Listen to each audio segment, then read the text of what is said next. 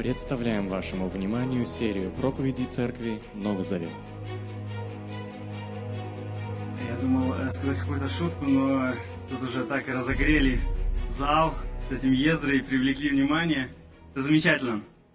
А, Я, кстати, хочу уложиться в 35 минут, а точнее сказать, растянуть до 35 минут. А, Мы будем проходить а, название «Остановите, Ездре нужно выйти», хотя Ездра здесь не самая ключевая фигура, и, наверное, лучше сказать «Остановите Израилю» или, точнее, Иудее нужно выйти, потому что осталось только два а, колена, это Иу- Иуда и Вениамин, и им нужно выйти. Нужно выйти почему? А, Я бы хотел, чтобы мы вспомнили, где мы находимся. О, у меня же есть указка. А где мы находимся? Мы проходили с вами Царств и Паралипоменон. И вот для того, чтобы нам понять, почему евреи оказались в плену, и с какого-то перепугу им вообще откуда-то выходить, нужно понять, как они туда попали.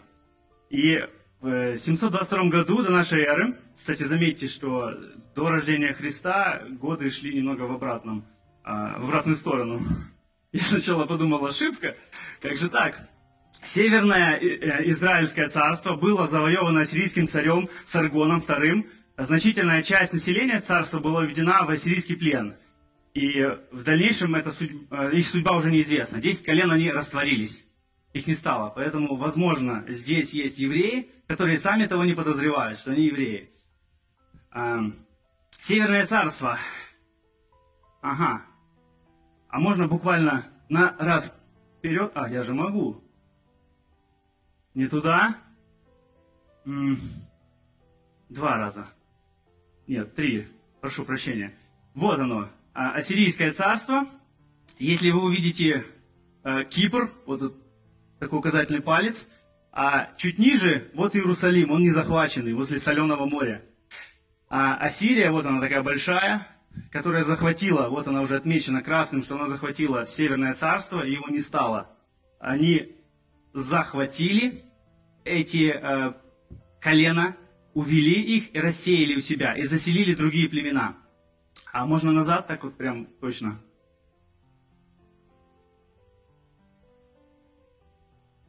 Они заселили туда другие племена.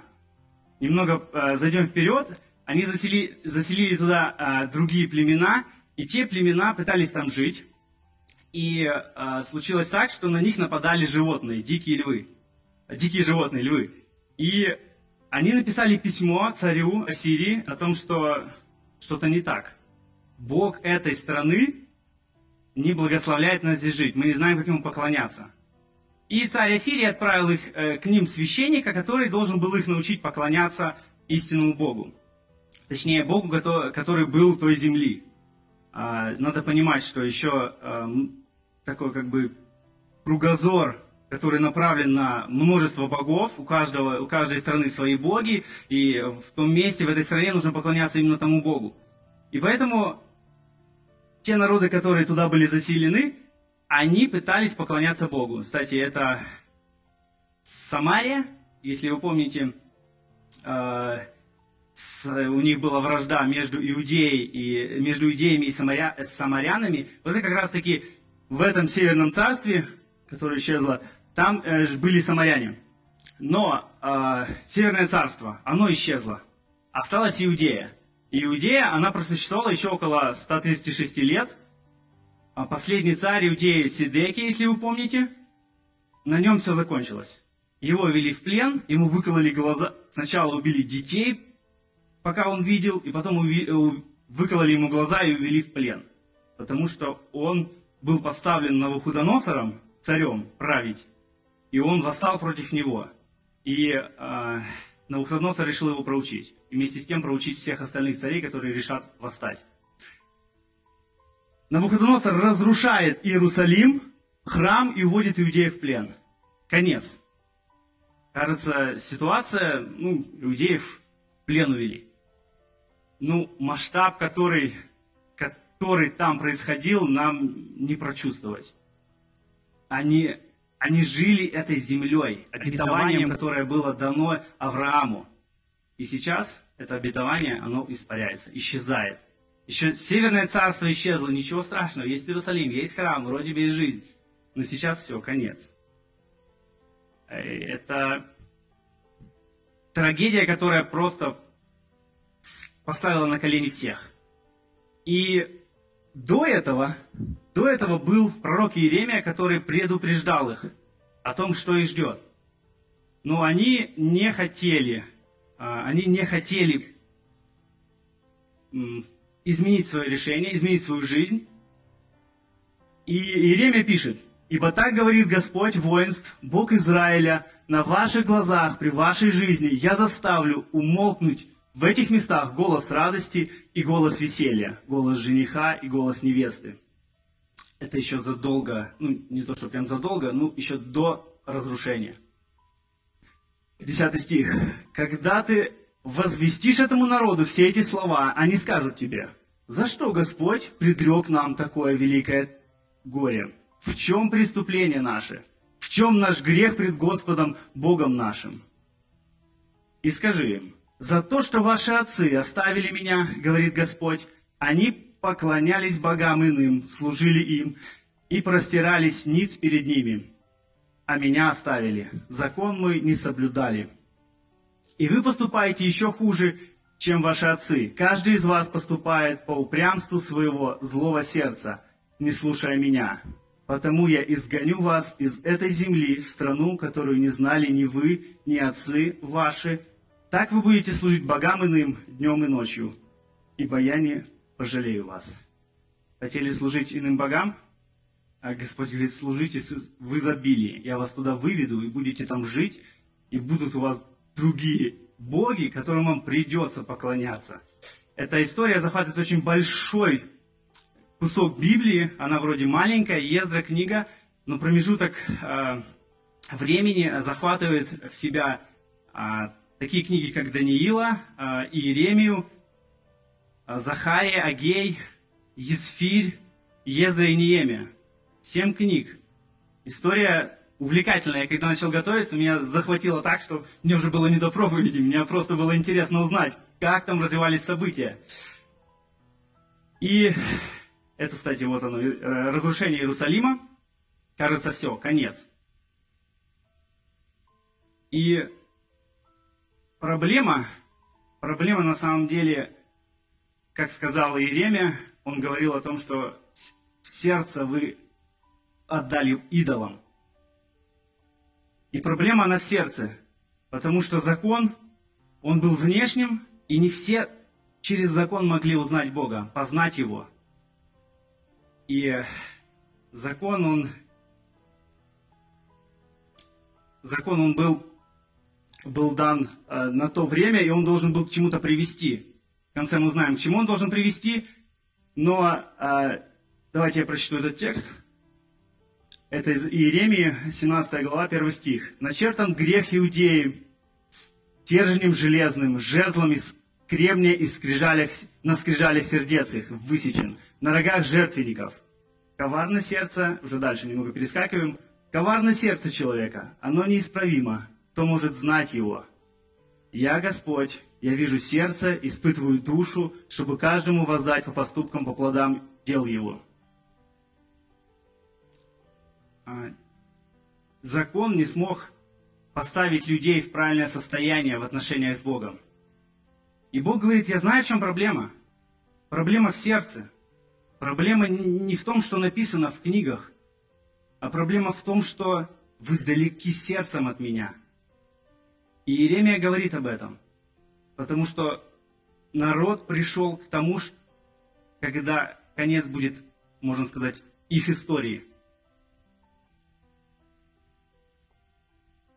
И Иеремия пишет дальше, это 31 глава, он пишет, он дает надежду.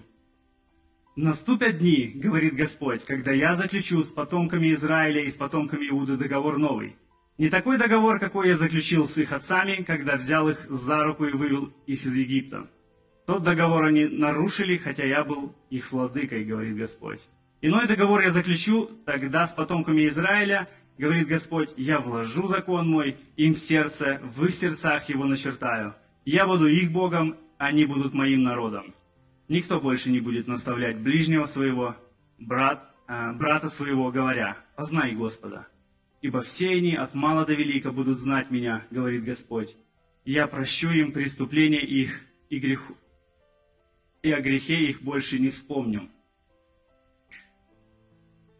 Пришло время, когда Бог простил грехи и не вспомнил грехи. Это то, в чем нуждался народ израильский, он нуждался не в законе, он нуждался чем-то другом.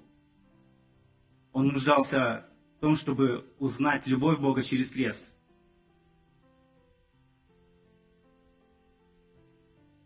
Иеремия обещает, что это будет, но Иеремия, я уже не приводил, он говорит о том, что придет конец пленения. И поэтому, когда иудеев выселили в Вавилон, они ожидали, что скоро вернутся. Мы здесь ненадолго, мы на курорте, скоро вернемся домой. И об этом, в этом их убеждали а, лжепророки, но Иеремия говорит, что э, нет, ему было слово от Бога. Он говорит о том, что нет, э, пусть ваши дети э, женятся, выходят замуж, стройте дома, работайте, в общем, укореняйтесь здесь. Ваше место здесь.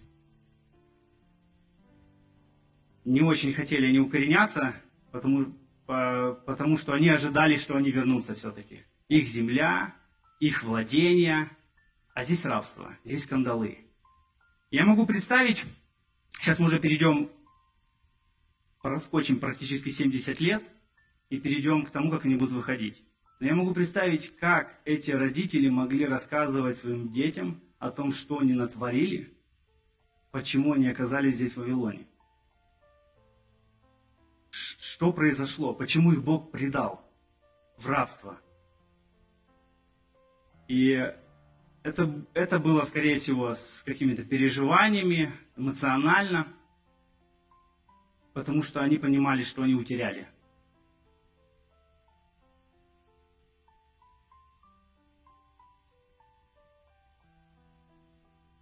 Будем двигаться дальше, если, если получится. Дима, можешь помочь? Кир Великий. С него все начинается, мы э, приходим к Ездре наконец-то. Мы поняли, где мы находимся, теперь мы приходим к Ездре. И начало книги начинается с того, что е, э, Ездра описывает, кстати, как вы заметили, Ездра начинает эту книгу, но Ездры там вначале не видно даже. Он описывает события, которые происходили, но еще без него. А, царь Кир, а, как он оказался в Вавилоне? он а, далеко не был в Вавилоне. Но а, империя, тяжело выговорить, Ахаменидов, империя Ахаменидов, это, и, и, это империя, вот, которая царствовала в Персии. И Кир, он э, завоевывал территории, и он подошел к Вавилону. Вавилон был неприступный, это были величественные стены, и запасов там, когда их взяли в кольцо, запасов хватало на 20 лет. Я просто читал, и я представил, это же как надо откладывать, чтобы тебе хватило на 20 лет. Замечательно живут, думаю. А вода там была в избытке, потому что там втекал Ефрат в этот город. И последний царь Вавилона, а, кто помнит, как его звали? Книга Даниила. Рука, которая появилась на стене. Кисть. Валтасар его звали. Эти все истории, они, они как бы вот и не связаны, но одновременно и связаны. Валтасар решил гульнуть в тот момент, когда он находился в кольце. А ему не страшно было. 20 лет можно жить. И он решил так гульнуть, что устроил оргии, поклонение с идолам, и решил достать сокровищницы сосуды из храма и воспользоваться ими. И тут появилась рука на стене, которая писала э, письмена, которые никто не мог понять. И Даниил пришел и истолковал. Они звучали «тикал-тикал, упорсил». Я неправильно выговариваю, но мне именно нравится тикал-тикал. Потому что время натикало действительно. Был взвешен и оказался слишком, э, слишком легок. И именно в ту же ночь Кир обхитрил э, Вавилон, он окопал э, город, отвел э, реку Ефрат и вошел просто под стеной через э, то место, где втекала река э, в город. И он взял город практически без борьбы. Все праздновали, все гуляли, и э, туда просто вошло войско, захватило его, и все. И в Вавилону конец. Хотя, кажется, он был неприступный, он был могуществом, которым восхищались все. Если вы знаете, а, Гитлер себе часть стены перетащил э, с Вавилона, потому что он очень восхищался этой державой. Его восхищало это могущество, эта империя, которая просто заставляла содрогать все народы. Но эта империя оказалась взвешена, взвешена Богом, и она оказалась очень легкой. Так вот, Кир пришел к власти, он основатель персидской державы Хаминидитов. А царь Кир, Кир издает указ о возвращении иудеев в Иерусалим для строительства храма, разрушенного Навуходоносором. Можем прочитать. Так, можем прочитать.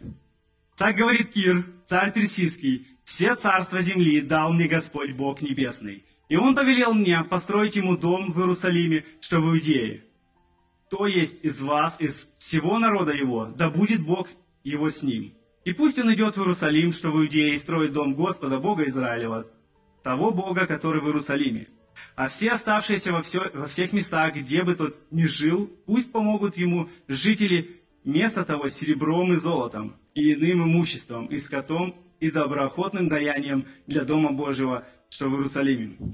Я когда читал этот указ, я подумал о том, что Валера имеет право пройтись с большой шапкой э, перед организацией новой церкви, э, созданием новой церкви, и собрать золото, серебро и другое имущество. Кто выходил? Первый выход израильского народа домой. А предводитель его был Зарававель. Он, кстати, хоть и не был царем, но он имел корни царские. А первая э, группа, которая выходила, она выходила в числе около 50 человек. Там были рабы, там очень много перечислено, кто выходил. Если всех считать, то примерно около 50 человек. 50 тысяч. Чуть больше Кобрина города, куда я родом. Но меня удивило больше, с какого это перепуга Кир такой указ издает. Ну, конечно, Кир был очень э, влиятельным человеком. Он был очень, можно сказать, крутым военачальником. Но он был еще и мудрым политиком о нем. А, можно, наверное, практически везде прочесть, потому что он все народы, которые были в Вавилоне, он их благословлял и отпускал. Но тут что-то большее. Потому что он не просто отпускает иуде... евреев, он еще и говорит, вы пойдете и построите храм своему Богу. Так еще мало того, что он дает такой указ, он отдает золото со своего э, хранилища на этот храм, да, вот сосуды, все сосуды, которые унес Навуходоносор, Валтасар, который решил достать, Кир отдает на, э, на строительство храма. Так еще он с казны отдает деньги и со всех народов собирает. Немножко напоминает как Израиль выходил из Египта. Они там тоже с собой подобрали много чего. Евреи меня удивляли всегда. А еще больше меня удивлял Бог, который ввел их а, в пленение с Навуходоносором, и который вот таким образом выводит их. Евреи обычно, знаете, когда говорят про евреев, они отличались каким-то буйным характером таким. Так нет, они отсиживаются здесь в плену. И сам царь издает указ о том, что давайте, двигайте, вам пора. Вам пора, можно сказать, пришло время. А Даниил, если читать, он высчитал и нашел, определил, когда выходить пора. И он молился о том, что где обещание. И, кстати, про Даниила. А, скорее всего, Даниил и пообщался немного с Киром, что можно прочитать у Исаи? А Даниил мог читать уже это послание Исаия, потому что оно было. Исаия был еще при Езекии, это мы изучали в царствах. Тот Езекия, при котором э, время на 10 ступеней ушло назад.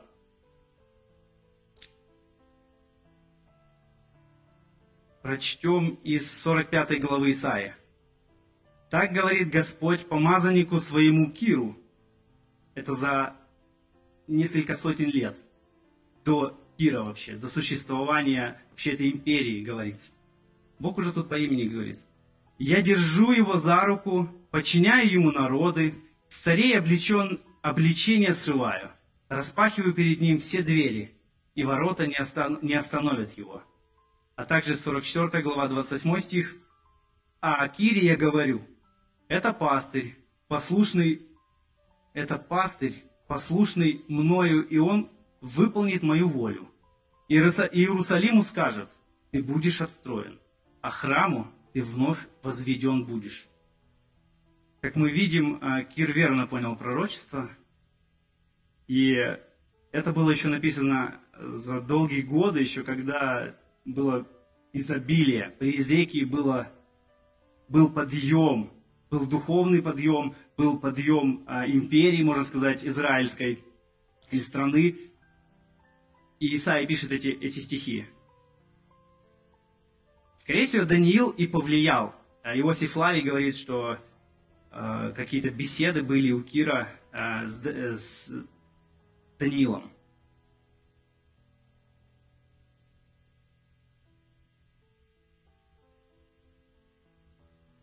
Можем двигаться дальше. Когда народ пришел, он практически занялся в первую очередь строительством. Они вначале еще отстроили там а, поклонение, а, отсчитали, просчитали, кто с какого колена, а, поискали документы. Это, кстати, очень интересно, если читать. Они очень дорожили теми книгами, где написано их родословие, потому что были те, которые не нашли своей родословной и они остались э, без участия, можно сказать, э, в поклонении, потому что вот мы не знаем, откуда вы. Наши вы или не наши. Вроде бы и наши, но и они э, остались на том, что когда будет священник с Пуримом и Туримом, тогда мы вас зовем Богу, и Бог покажет. Это говорит очень серьезно о том, что, можно сказать, про избранных, да, про, про книгу жизни, в которой вписаны даже евреи, которые вроде кажется от, относились а, так, так полаберно или так, так плохо, неправильно сказал это слово, правильно, а, так плохо относились к храму, так плохо, относились к поклонению перед пленением. Сейчас они уже относятся очень серьезно. И это не просто так, потому что во время того, пока они были в пленении, они начинали изучать, изучать закон. Они начинали собираться в группы и между собой изучать закон. А мы будем говорить дальше о Ездре, который был, можно сказать, законодателем. Можно сказать, про, про отцом а, фарисеев в прошлом смысле, который не только изучал, а тот, который еще исполнял. И вот когда они заложили основу, а, весь народ ликовал. Ну, почти весь народ. Только старики, которые видели старый храм, который еще построил Соломон, а тот храм построил Соломон э, с шиком, с таким блеском из золота. Там были каменотесы хорошие. Там было дерево дорогое из Ливана. А здесь ребята, которые пришли из рабства, быстро ляп-ляп, слепили. Не тот, конечно. И вот старики, они просто рыдали. И в этой толпе нельзя было разобрать, кто радуется, а кто рыдает. Кажется, что все просто ликуют. Потому что это ликование, оно захватило всех. Захватило, потому что, вот, оно исполнение пророчества. Оно, то, что обещано, оно, оно осуществляется. Это реально. Не знаю, когда они выходили из этого рабства, они понимали, что это получится или нет. Ну, э, они вышли, заложили основания, И не бывает так, что не появляется каких-то проблем. Я думаю, вы в своей жизни знаете, какое бы вы дело ни делали, наверное, только если направлялись бы в сторону греха. Там двери бы открывались пошире, и все, все хорошо было бы. А, появляется противостояние. Первое предложение им было о том, чтобы давайте мы строить с вами будем вместе. Предлагали им э, самаряне. Давайте мы поучаствуем в вашем строительстве. И они говорят, давайте мы будем строить дом Бога вашего. Но Зарававель и Иисус отправили их, сказали о том, что этот дом строить будем только мы. Поэтому первая идея у них не, не прошла. Они пытались запугивать, они пытались подкупать чиновников. Они написали письмо Таксерцу. Здесь уже поинтереснее немного. Они написали письмо и сказали о том, что написали его на э, на ассирийском языке и написали о том, что загляни в книги, поищи, и ты найдешь о том, что этот народ, он буйный, и он восстает. И так и случилось. А, царь э, нашел записи о том, что это действительно народ буйный, и прислал указ о том, что нужно приостановить строительство. Так было приостановлено строительство примерно на 16 лет. После этого Агей Захария, это 5 глава, 2 стих, уже тот момент, когда руки опустились, если вы будете читать э, Агея, вы больше проникнетесь вот тем переживанием, когда все остановилось, и как Агей пытался раскачать народ, чтобы они начали строить. Агей Захария начинают ободрять, давайте строить. И народ начинает строить. Вот просто был запрет, и они начинают строить. Но а, начальник той области приходит к ним и заявляет о том, что был указ о том, что запрет, нельзя. И он пишет письмо царю. Этот царь уже а, царь Дарий. Мнение у меня возникает, потому что там есть очень много повторений. Киров несколько, там несколько Дариев, несколько Артаксерсов и Ксерсов. Можно запутаться, кто из них когда был. И Дарий, а, он пишет письмо Дарий и говорит о том, что поищите в записях, был ли указ Кира, который а, издал указ о том, что нужно идти и восстановить Иерусалим, и восстановить храм. И Дарий искал и нашли эти записи, и действительно это было. И Дарий благословляет строительство, и оно продолжается. Но на тот момент, когда Захария и Эгей побуждали народ строить, они еще не знали, что произошло такое, произошла смена а, царя и о том, что будет благословение. Они, они пошли верой. Они пошли верой, потому что они пришли сюда для того, чтобы строить. И хотя было противостояние, они не опустили руки, хотя опустили на 16 лет, это достаточно много. Но даже спустя время они ободрились и все равно пошли. И Бог так сделал, что власть сменилась, и был тот царь, который же благословил. А Дарий, кстати, э, если вы читали Даниила, это такой, можно сказать, даже хороший друг Даниила. Когда его кинули в ров со, льво, со львами, обхитрили Дария, и кинули его в ров со львами э, Даниила, то Дарий так переживал, что не мог уснуть, не мог есть. И на утро прибежал и говорит, Даниил, смог ли Бог живой спасти тебя? Остался ли ты жив? И Даниил остался жив, и, и можно, можно проследить, какая связь была. Потому что, кажется, здесь за этими правителями никто не стоит.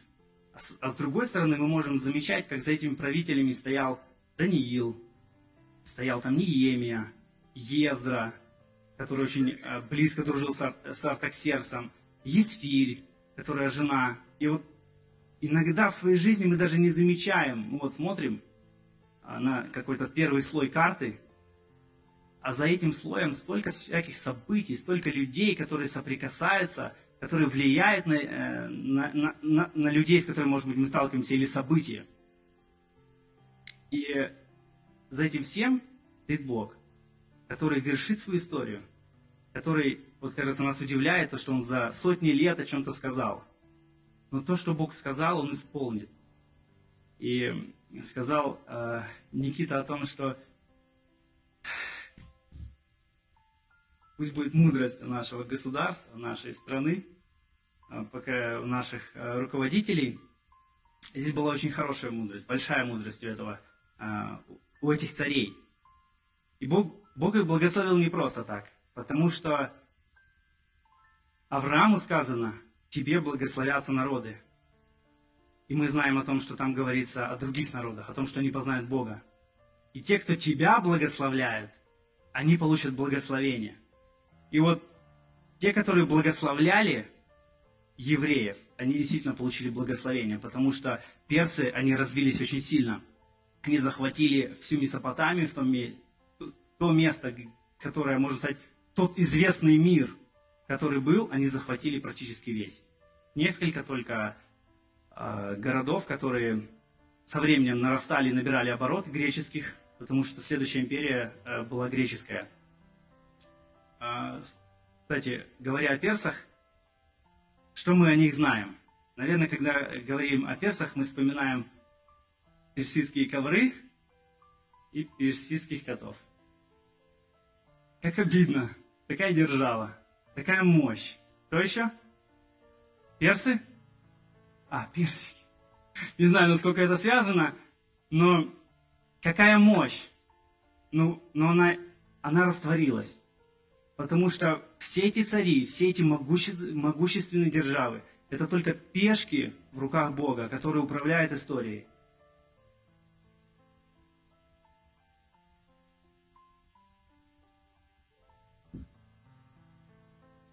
А, пойдем дальше. Кстати, если, а, если говорить дальше о персах, все, наверное, смотрели фильм «300 спартанцев». Он, кстати, тоже взаимодействует немного с персами. Ксеркс. Это на слонах, а, который шел на войну с 300, с 300 спартанцами. В, это, в этой истории выхода очень много персонажей. И ну, очень много персонажей не только библейских, но и исторических, которые смешаны.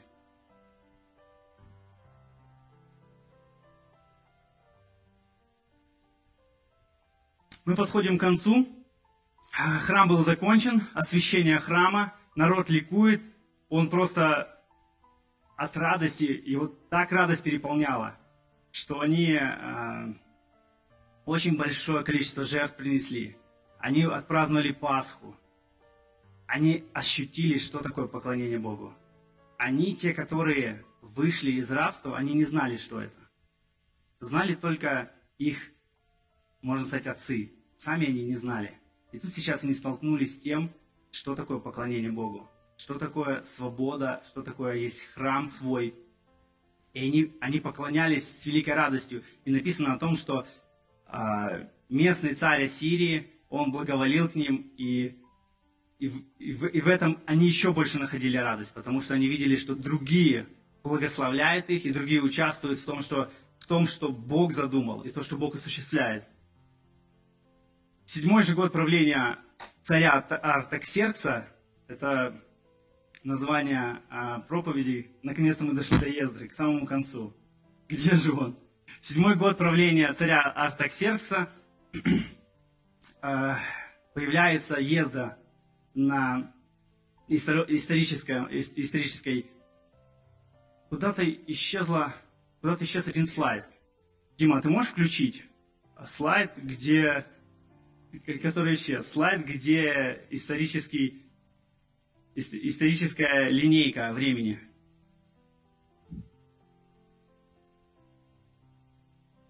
Найдешь? Нету? Он не дошел до наших дней. Очень мало информации осталось.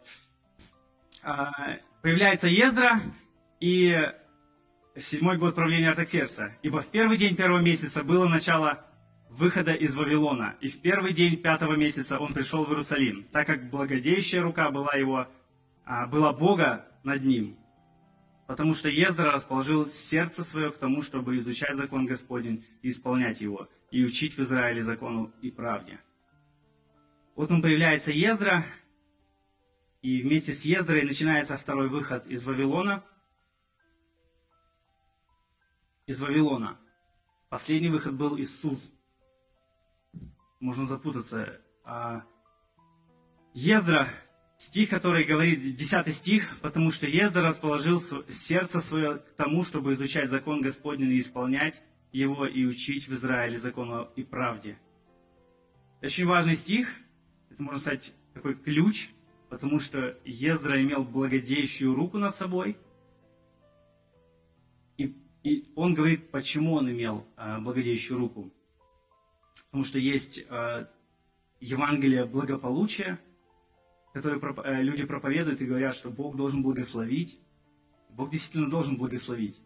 Ну, когда Бог благословляет, на этом стихе можно заметить, когда человек прилепляется к тому, чтобы изучать закон Господень. И через этот закон Ездра узнает самого Бога. Он узнает, если можно так сказать, сердце Бога. А, и это можно видеть, когда случилась э, ситуация, когда ему сказали о том, что израильский народ а, привел с собой много жен, жен других народов. Ездра разрывает на себе одежды, он падает ниц и остается там до вечера вот так потому что его это так сокрушило, и вот так это зацепило. Потом он молится и говорит не они, а говорит мы. Мы пришли к этому, мы допустили. И вот Ездра как раз-таки в законе Божьем, он увидел Бога, увидел его сердце, увидел его милость. Не, не так много людей было, которые это могли заметить. И на протяжении всей книги, всегда на самом деле, все истории Израиля можно проследить, что всегда был верный остаток. Какая бы чернота ни творилась в Израиле, какая бы чернота ни творилась в северном или иудейском э, царстве, всегда были те, которые были верны. Насколько, насколько были они были богаты или бедны, какой бы ни был статус, они были верны. Можно вспомнить Даниила, который был премьер-министром в условиях солидные. Можно вспомнить Сидрах и Сахардинага, которые были в плену, в рабстве, и у них был, было мало возможностей, но они были верны. И Иеремию, таких много было людей.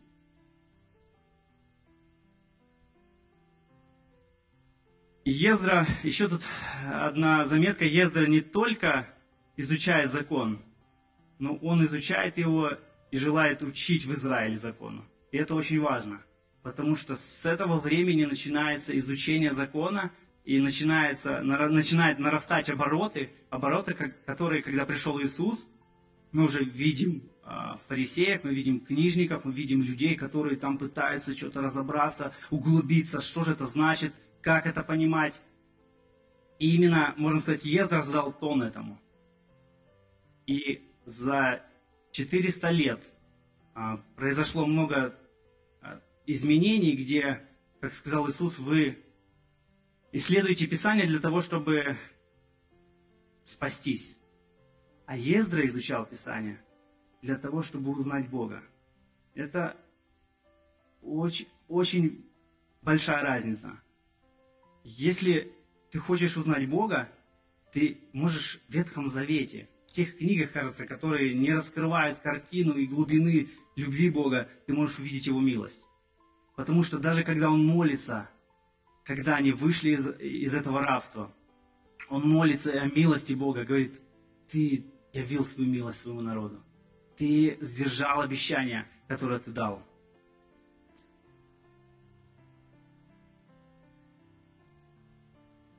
И вначале я говорил о том, что закон, он был э, дан не просто так. Иисус точнее не Иисус, а Павел говорит о том, что закон был где-то водителем ко Христу.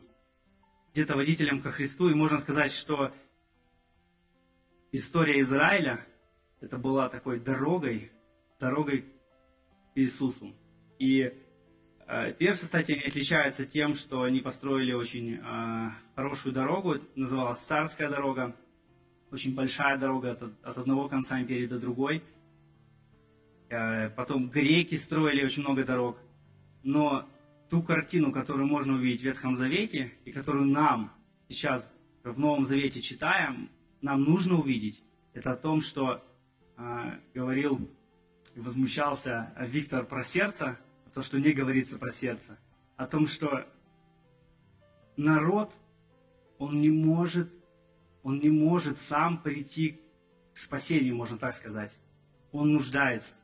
Потому что что бы, что бы ни происходило, что бы ни было, или хорошо, или плохо, он все равно скатывается. Он все равно скатывается, скатывается, скатывается на дно. И кажется, как? Я когда читал первый раз Ветхий Завет, я думал, что ну, ну так нельзя. Но я бы так не поступил. И потом я э, со временем понимал, что я так поступил. И вся история э, Израиля, она, она ведет ко Христу. К тому времени, когда дастся новое сердце. И э, хочу в конце рассказать одну историю.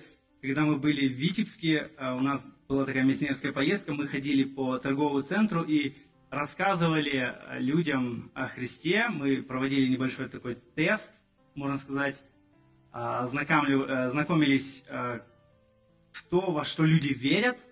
И вот мы попали в один торговый ряд, и там мужчина не говорил по-русски.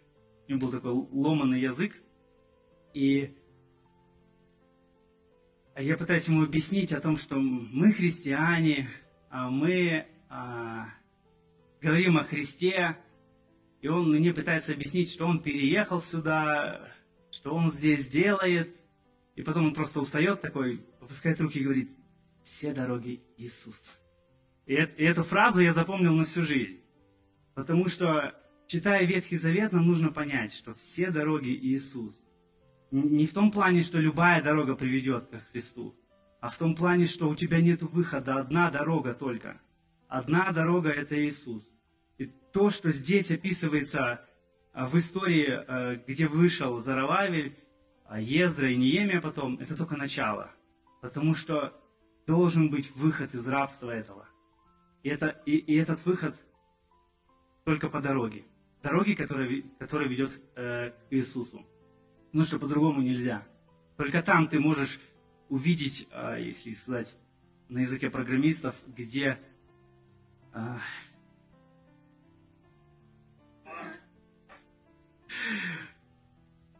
Я записывал это.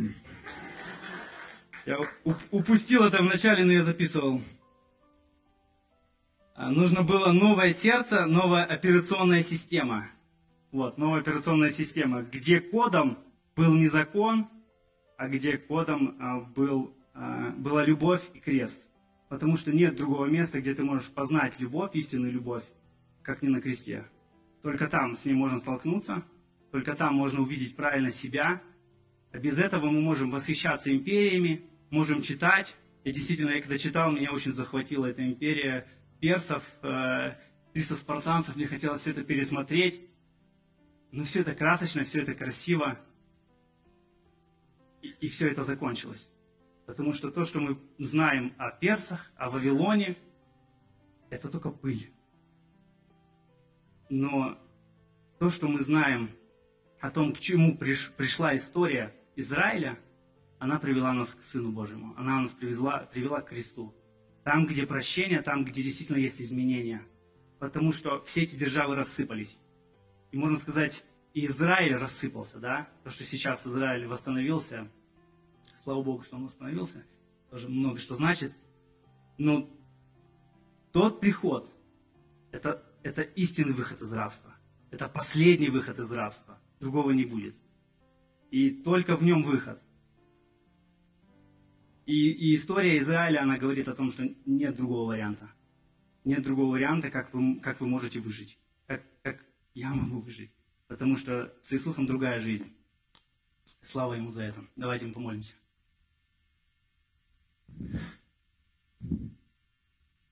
Бог наш, мы благодарим Тебя за то, что так красочно Ты описал, описал историю а, твоего народа, а мой Бог. Историю, где грех захватывал сердце, где было изгнание, где было пленение, мой Бог, где была перемена. Перемена, где сердце прилеплялось к Тебе. Перемена, когда люди среди букв могли увидеть Тебя, увидеть Твое сердце, Господь. Увидеть, насколько Ты милостив, несмотря даже на тот гнев и ярость, которая была излита на них в рабстве. Мой Бог, даруй мудрости сейчас жить не, не этой буквой закона, мой Бог. Даруй видеть э, любовь, даруй видеть ту жертву на кресте, которую ты совершил и что ты поменял, мой Бог.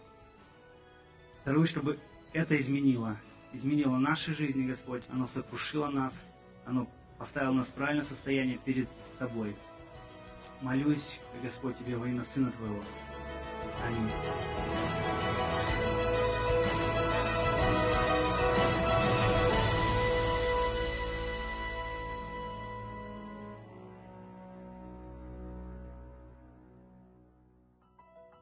Записи этой и других серий подкастов доступны на нашем сайте завет.орг и в каталоге подкастов iTunes.